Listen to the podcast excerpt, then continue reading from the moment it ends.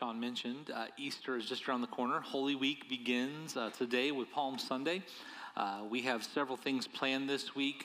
On Friday, uh, we have a Good Friday uh, worship experience together. It's going to be more of a reflective, contemplative experience.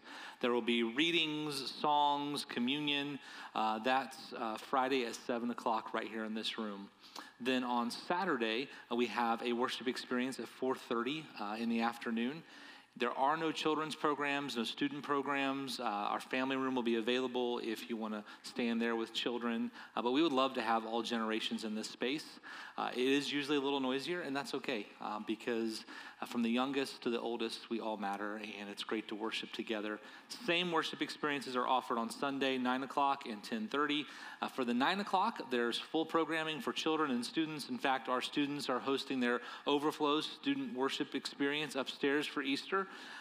Uh, the only difference at 10:30 is that there's nothing for our junior high and high school students, uh, but all of our children's programming for preschool and elementary will be available uh, as well. So that's coming up for Easter this week.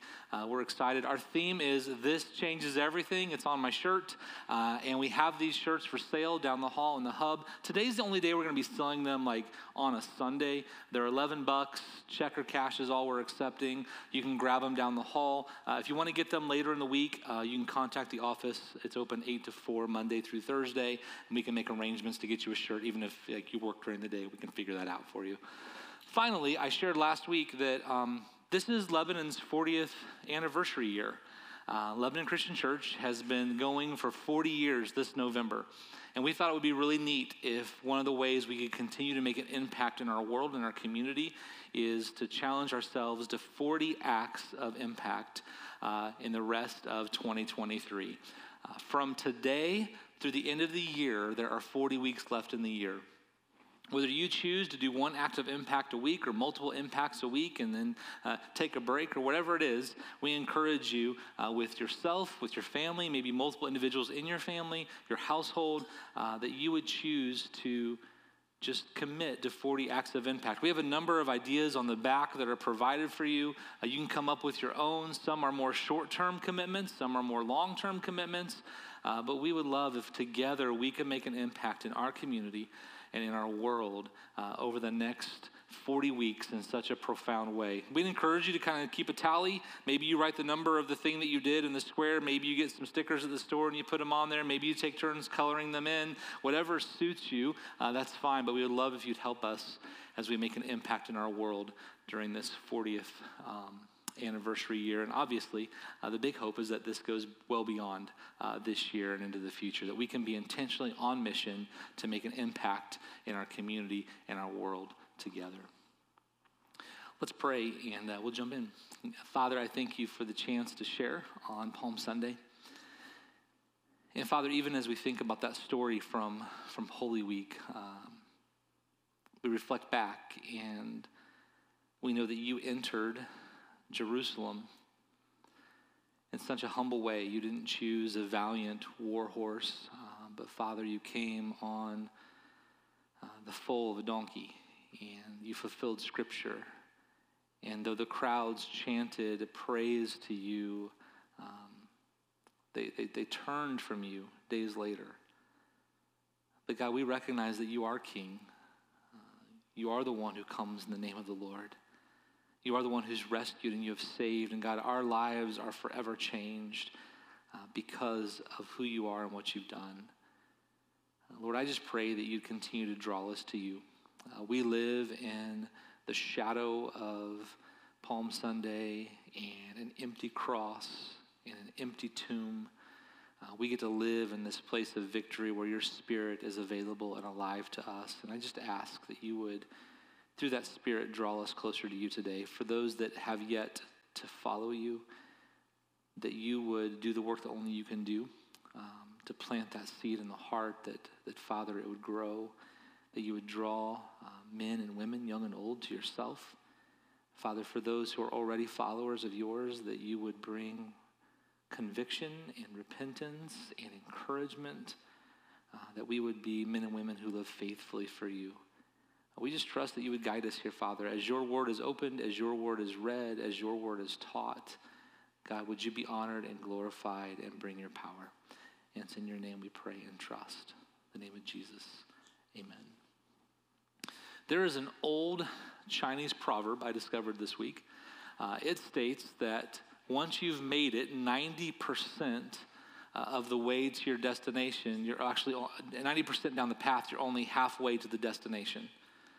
Once you've made it 90% down the path, you're only halfway there. Um, even though it sounds kind of bizarre, how could you have half left if you've gone 90%? I think we get the sentiment. Uh, we know that often the last part of a journey is the most difficult. Uh, think about those of you that are, are finishing up a school year. Uh, you've gone hard, you've, you've worked diligently, and, and now you're staring at the final, what, eight, nine weeks, and it's like, I don't know if I want to finish this thing. The, the last 10% is often the hardest. Um, amplify that if you're a graduating senior from high school or college. The last 10% is incredibly hard. The last part of the journey is so hard. Those of you that, that, that, drove long hours back from spring break on, on Friday or Saturday, you know what it's like. You're, you are 12 hours into this journey and you only have two hours left. But sometimes that two hours, it feels like it's 24. The, the last part of a journey is often the hardest. I think about those that have put in a two weeks notice or a 30 day notice at work. Um, often you're probably encouraged by a boss or a supervisor finish well. Um, that's what I tell our staff uh, when we have transitions is finish well. Give it your all to the very end. Uh, finish well. Persevere. That last 10% matters. I don't know why the last 10% is so hard. Uh, I've not studied enough to know that. I know in my own life I've experienced that. Maybe it's because the grind is hard and it wears you down. But that last 10% is is difficult. I think about sports and, and how we see this. Legacies in sports, whether it's a coaching legacy or a player's legacy, are often defined by how they performed or how they excelled in the final minutes of a game, in a final drive, and with a final shot, because finishing well matters. Uh, think about uh, baseball. Baseball season started this week for professional baseball. The highest paid reliever, relief pitcher on most teams is someone called the closer. That closer is responsible for usually three outs or less, one inning or less of work. Sometimes they might get uh, brought in in the eighth inning for a couple of outs, but typically it's three outs or less. And so the most successful closers, the ones that have made the most money in baseball, um, they, they often worked only two or three batters in a given game two or three days a week. Why? Because finishing the game matters. Finishing well matters. Persevering, pursuing things to their end matters. And yet we know how hard and how difficult it is to maintain that momentum and to finish strong. We, have been talking about purpose the last three weeks. This is the fourth week. Uh, the third component of our three year plan is to pursue your purpose. Pursue Jesus, pursue one another, pursue your purpose. Uh, and, and, and this is not the full detail of the three year plan. This is just the theological or the spiritual underpinnings. These are the things we want to do. These are how they're supported by Scripture. And as we talk about purpose, we have said again and again that your purpose is given to you by the God that made you. It's impressed upon you. You are made in his image. In fact, the, the, the, line we had from week one in this series was that your quest for more will never find enough in anything less than the eternal. You are made for eternity. The, the, the words of Ecclesiastes 3.11 tell us that God has planted eternity in the human heart. You are made with a longing for a more that can only be satisfied by God. You are made for Him. You are made for His mission. You are made for His purposes. He's crafted you for them. He, he wants you to honor Him with your life by living according to His ways, and He wants you to help other people do the same. And we can, we can say that in a number of ways. He wants you to trust and follow him as you help others trust and follow him. You can say he wants you to be a disciple of his while you help make other disciples of his. But the purpose remains the same that you are to honor God, and you honor God by obeying and following his commands and living according to his ways, and you help other people do the same. That's your purpose. But how do we pursue that purpose to the end? Because you and I both live in a world We all live in a world that's full of all kinds of distractions, all kinds of difficulties, all kinds of trials, all kinds of things that can tempt us or pull us away. So, how do we pursue our purpose to the end? And that's what we're going to look at today. We're going to look at Paul's life. Uh, we're, at, we're actually going to look at the very end of the book of Acts because it shows us how Paul pursues his purpose to the very end and how you and I can pursue our purpose uh, to the very end. We're going to be in Acts chapter 28. If you're just joining us, this is your first time here, maybe you're a guest. Uh, we've been studying Acts since early September. Um, this is not the end of our study in Acts, even though we're at the end of Acts today. Uh, we're still going to be in Acts through May, uh, the first week of May.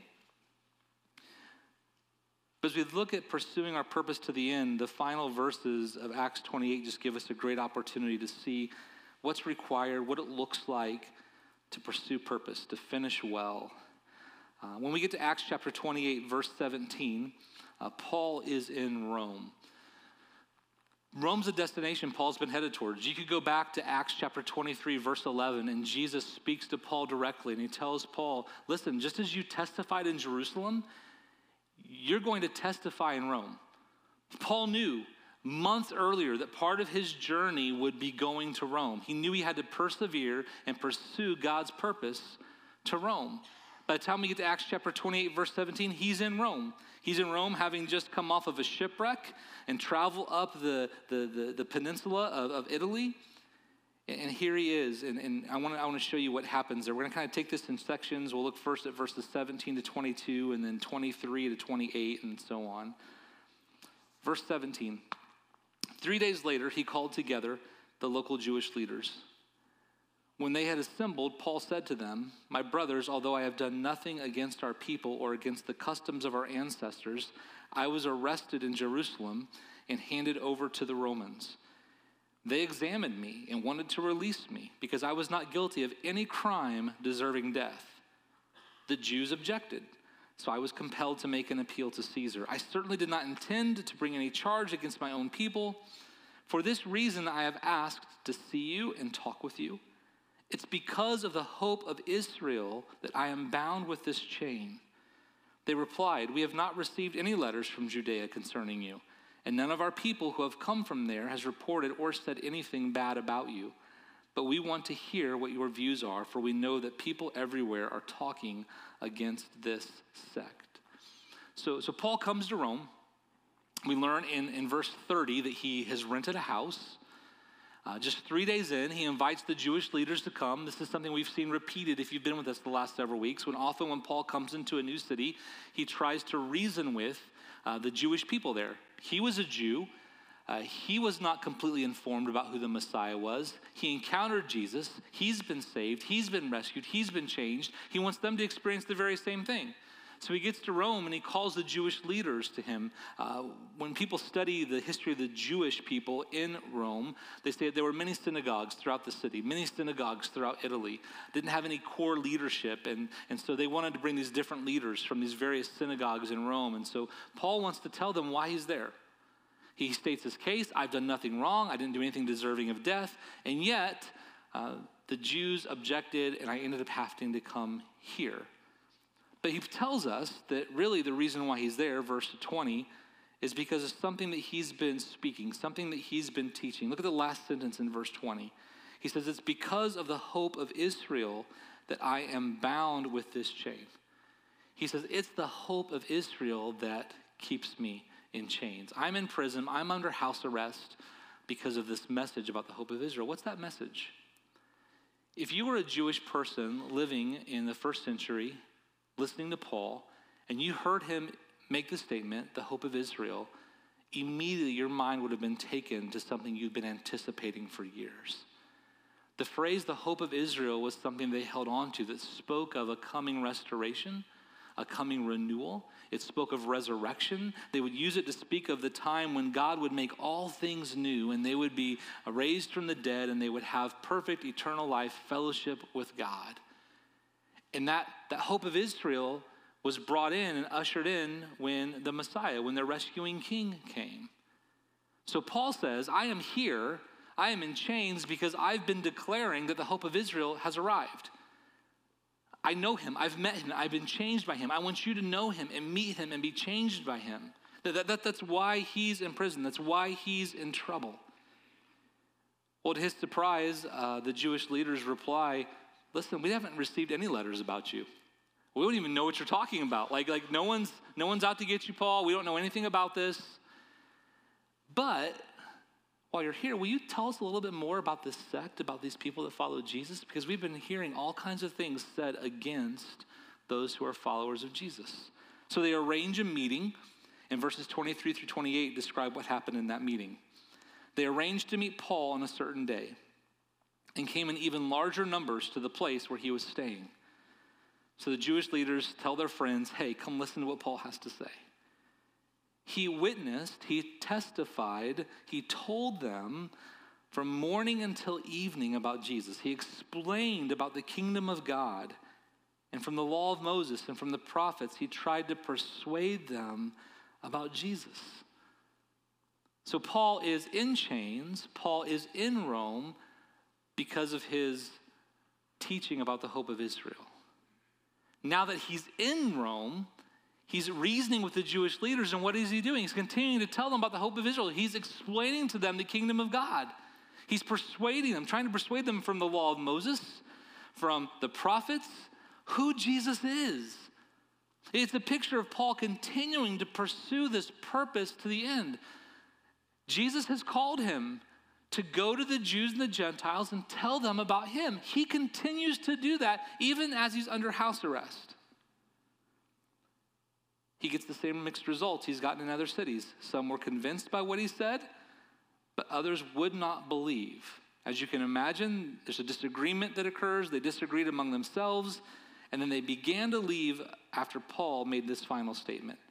This is kind of the final straw for those who disagree with Paul. Here's what Paul told them the Holy Spirit spoke the truth to your ancestors when he said through, the, through Isaiah the prophet. So he invokes the words of one of their favorite prophets. Hear the words Go to this people and say, You will be ever hearing, but never understanding. You will be ever seeing, but never perceiving. For this people's heart has become calloused. They hardly hear with their ears, and they have closed their eyes. Otherwise, they might see with their eyes, hear with their ears, and understand with their hearts, and turn, and I would heal them. Paul takes these strong words that came through Isaiah the prophet and he applies them to the people who are refusing to believe. As you can imagine, it creates a little bit of a stir. The people leave. Um, he tells them a final word, verse 28 Therefore, I want you to know that God's salvation has been sent to the Gentiles, and they will listen. So Paul continues to pursue his purpose to the end. But that's not all. It's like an episode, you know, from uh, Looney Tunes. That's not all, folks. Bugs Bunny's saying it, right? For two whole years, verse 30, uh, Paul stayed there in his own rented house and welcomed all who came to see him. He proclaimed the kingdom of God and taught about the Lord Jesus Christ with all boldness and without hindrance. So, teaching people about the hope of Israel who God is, what he's done in Jesus, what it means for them, landed Paul under house arrest in Rome. Well, under house arrest in Rome, he summons leaders of the very same people that put him there, tells them about the hope of Jesus. And when he's done doing that and he's already created a stir, what does he continue to do for the next two years? He welcomes people into his house and says, Hey, let me tell you about Jesus. He keeps pursuing his purpose to the very end. What's interesting is that Luke doesn't include the very end of Paul's life in, in Acts. As we piece together from Paul's other letters, as well as some of the other writers that were living uh, around Paul's lifetime, we begin to see that this is just the first of what were two imprisonments or incarcerations for Paul in Rome. This first one lasted two years. Uh, these first two years, uh, while he was under house arrest, he wrote the letter to the Ephesians, the Philippians, the Colossians, and even Philemon. He continues to leverage his time to help proclaim the good news about Jesus and help other people. Following that house arrest ending, he pins the words of 1 Timothy. He pins the words of Titus. And at some point, uh, according to tradition, Paul made his way even further west to the west coast of Spain. Here's what Clement, uh, a writer whose writing dates back to AD 95, had to say about Paul. This is in 1 Clement uh, 5, uh, 6 through 7. Paul served as a herald in both the east and the west, and he received the noble reputation for his faith. He taught righteousness to the whole world and came to the limits of the west. What would the limits of the west be for Paul in a Roman Empire? Uh, the ocean on the other side. It's the west coast of Spain, bearing witness before rulers. And so he was set free from his world and transported up to the holy place, having become the greatest example of endurance. Paul pursues his purpose to the very end. Paul finishes well. He keeps living on purpose, he keeps living on mission for God. When he gets uh, incarcerated, imprisoned the second time in Rome uh, under the reign of Nero as he's awaiting his execution, it's what he pins the words of 2 Timothy. Listen to how Paul describes these final months of his life in 2 Timothy chapter 4.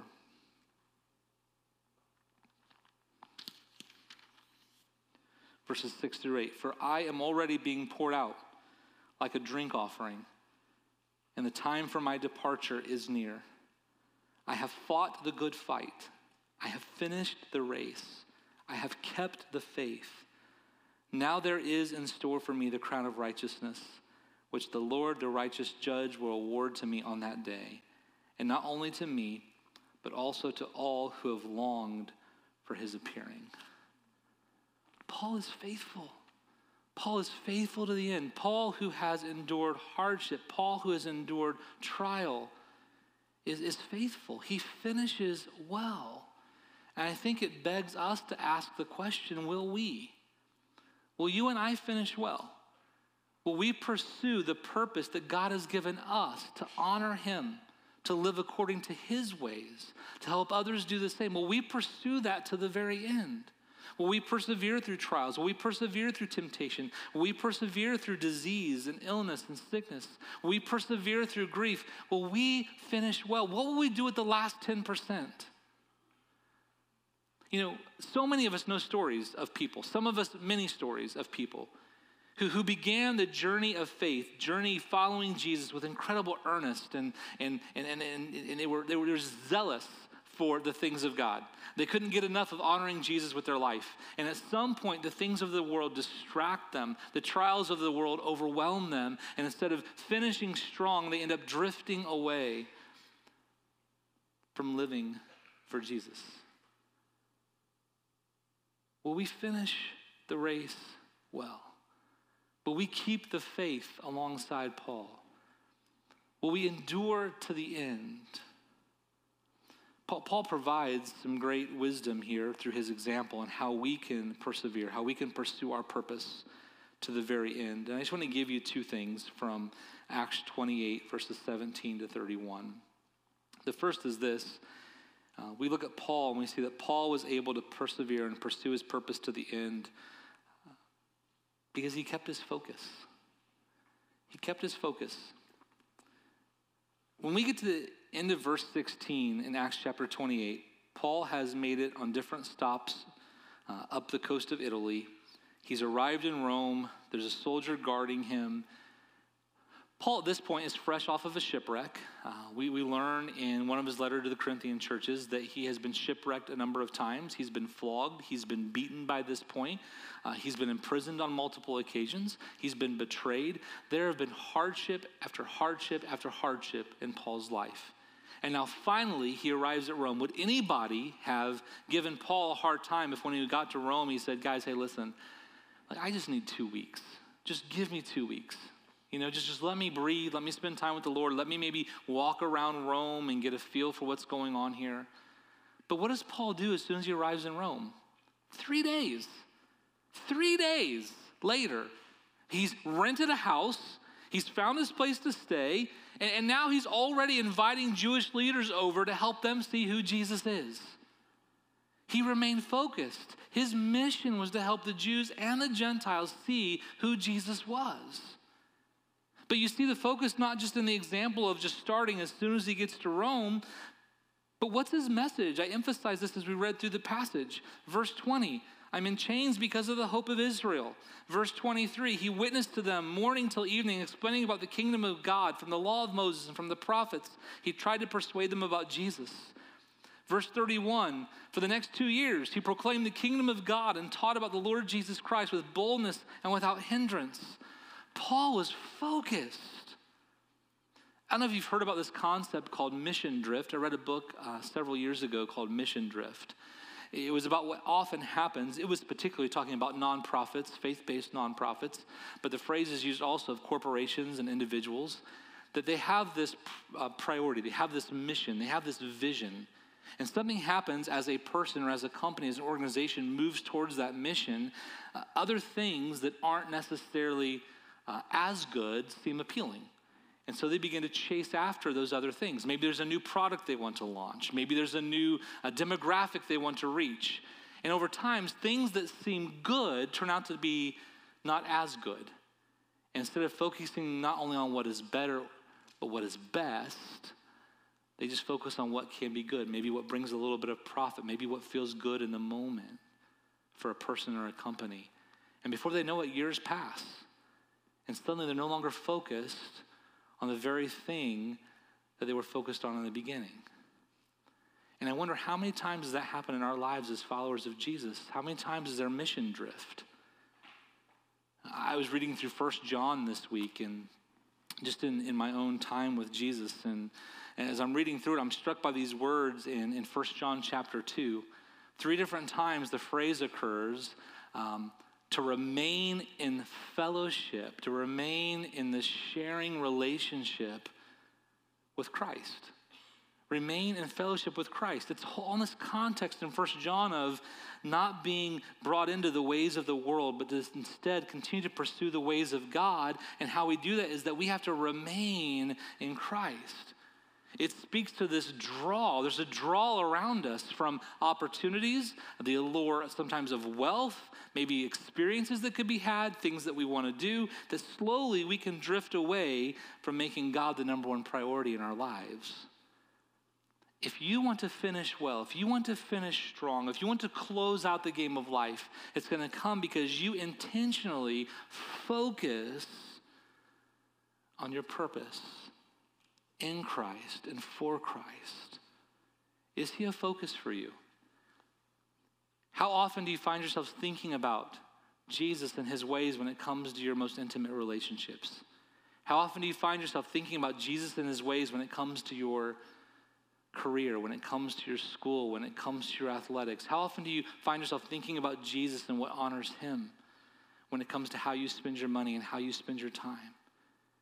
If we are not focused on Him like Paul was, if we don't keep the priority at the forefront of our minds, we'll likely drift away. We see this in Paul's life in other ways. I think about the words of Philippians chapter 4, uh, verses 12 through 13. The most famous words are the end of chapter 4, verse 13, where it says, I can do all things through Christ who strengthens me. But if we rewind a little bit, Paul says that he's learned that whether he is well fed or hungry, whether he is living in plenty or in want, that he can do all things through Christ who strengthens him. It's the secret of being content. How is Paul going to persevere? By keeping his eyes on what's most important. He'll write something very similar but different to the Colossians. Colossians chapter 3 verse 23. Do all things as though you're doing them for the Lord and not for humankind. It's the priority, it's the focus on the most important thing. Paul kept the main thing the main thing. There's a reason why we have the phrase out of sight, out of mind, isn't there? Because if we're not looking at it, if we're not intentionally looking for it, chances are we'll forget about it. So, how do we keep the priority of God and His purpose for our lives at the forefront of our minds? And again, Paul provides us help here. So, the the first way that we can learn to finish well and pursue our purpose to the end is to focus. Uh, the second thing is how do we focus? And we focus by pursuing Jesus. As I was working on this message this week, I, I got excited because it's kind of like this full circle moment. Uh, we launched our Look at the Pursue plan by looking at that first component, pursue Jesus. And I've said throughout these three series that the most important of all our pursue initiatives is that we pursue Jesus. That we would then take intentional and decisive action to try to learn from him and live like him. That that's the most important thing for all of us. How will you pursue your purpose? How will you keep it as a priority all the way to the end? It's by pursuing Jesus. Paul models this for us. What, what does Paul use to reason with the Jewish leaders? Verse 23. He witnessed to them morning till evening, explaining about the kingdom of God. And from the law of Moses and from the prophets, he tried to persuade them about Jesus. Paul was a man who was a student of the Word of God. He knew its message. What words does he use that bring conviction to the Jewish leaders? The words of Isaiah the prophet. Beyond the Word of God, what do we see in Paul's life? In letter after letter after letter, Paul prays for people. Even as he challenges them with hard words, he prays for them. But Paul is a man who was immersed and abiding in relationship with Jesus. He pursued Jesus first and foremost. And as he pursued Jesus, borrowing from the words of the letter to the Hebrews, as he fixed his eyes on Jesus, the author and perfecter, the author and finisher of his faith, he was able to continue on to the very end. How do you keep God priority? How, how do you make him your focus? You've got to pursue Jesus. He's got to be your number one pursuit. We, have got to be learning about him through his word. We need to be spending time with him in prayer. We need to be practicing other spiritual disciplines to keep our hearts and our minds aligned with him. We wonder why so many drift away. It's because they fail to pursue Jesus. If you and I are going to finish well, it'll become, come because we continue to pursue Jesus. And in pursuing Jesus, you and I can be sure that we'll finish well. I want to end with a couple stories uh, one from our current day and one from the mouth of Jesus. The first story is about a uh, disciple of Jesus. His name is Tim Keller or Timothy Keller. Some of you may know that name. Tim is a disciple of Jesus, first and foremost, but he's also a writer and a pastor. He's a preacher. Uh, I have been helped immensely from Tim's writings. I don't agree with everything that Tim has to say, but especially his writing on pain and suffering and how we find God in the midst of it has been deeply beneficial to me. His book on prayer is something worth reading again and again and again. Uh, in 2020, uh, Tim was finishing up a book on death. Uh, you might imagine that one of the questions that you get asked as a pastor frequently is um, a question about death, or are questions about death. He wanted to put together these answers in a book to help other people who are asking the very same questions, questions that all of us ask. So he was writing this book on death. He finished it up and got it sent off to the publisher. Weeks after it was published, uh, Tim learned that even as he was writing that book, that cancer began to take hold in his own body. Within weeks of publication, he was diagnosed with pancreatic cancer.